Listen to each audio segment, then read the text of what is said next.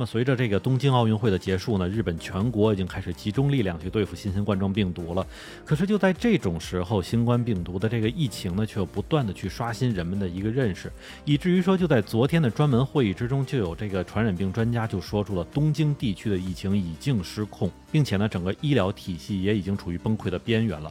不过，就算是这种时候，日本有些媒体还是在盯着外边看哈，因为就在这些媒体看到南美国家智利在补打第三针疫苗的时候呢，就评论说，因为他们之前打的是中国制造的新型冠状病毒疫苗，所以因为效果差才要补打第三针。那么事情的原委真的是这样吗？您正在收听的是下站是东京，我是在站台等你的八尾。其实呢，我也查询了一些之前的报道哈，发现这个南美国家智利呢，是从今年一月份时候收到了第一批从中国运来的这个科兴疫苗，但这并不是这个智利这边最早拿到的一批疫苗哈。其实如果再向前推一些的话，呃，那么智利应该是在十二月份的时候收到了两点一万剂的美国辉瑞疫苗，但由于后续更大量的这个疫苗采购呢，都是跟我们国家进行的，所以到目前为止呢，在这个大概有一千九百万人口的国家中呢，大概有三分之二的人完成了两次疫苗的接种。那么在在这些人中呢，有百分之七十接种的是中国产的科兴疫苗。那么，不过从本月十一日开始呢，智利这边确实准备为其国民开展第三次疫苗接种。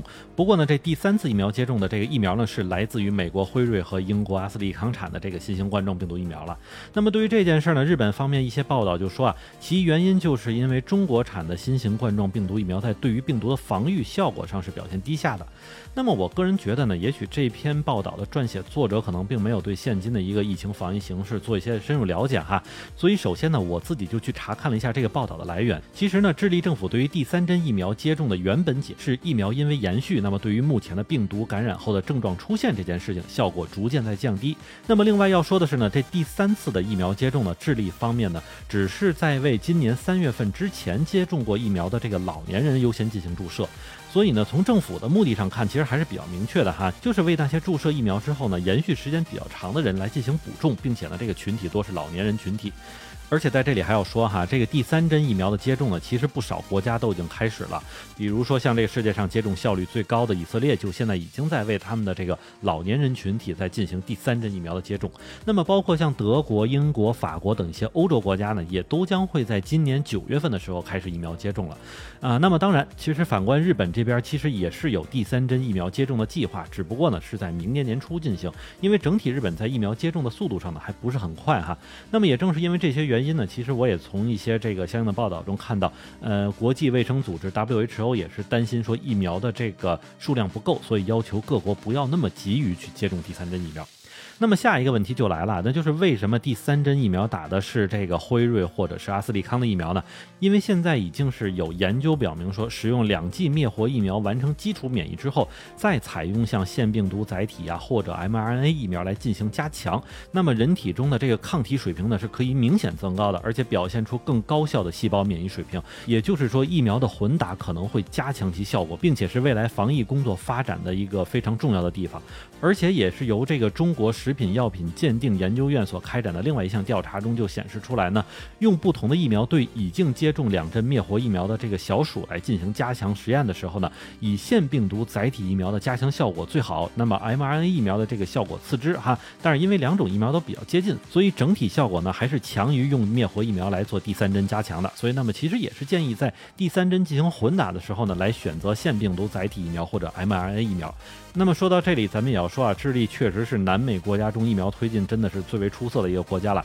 因为此次第三针加强疫苗的这个混打接种呢，其实智利应该就是南美国家中首个这样去做的。而且随着他们之后要打第三针疫苗的，就是现在正在受着拉姆达病毒折磨的这个秘鲁了。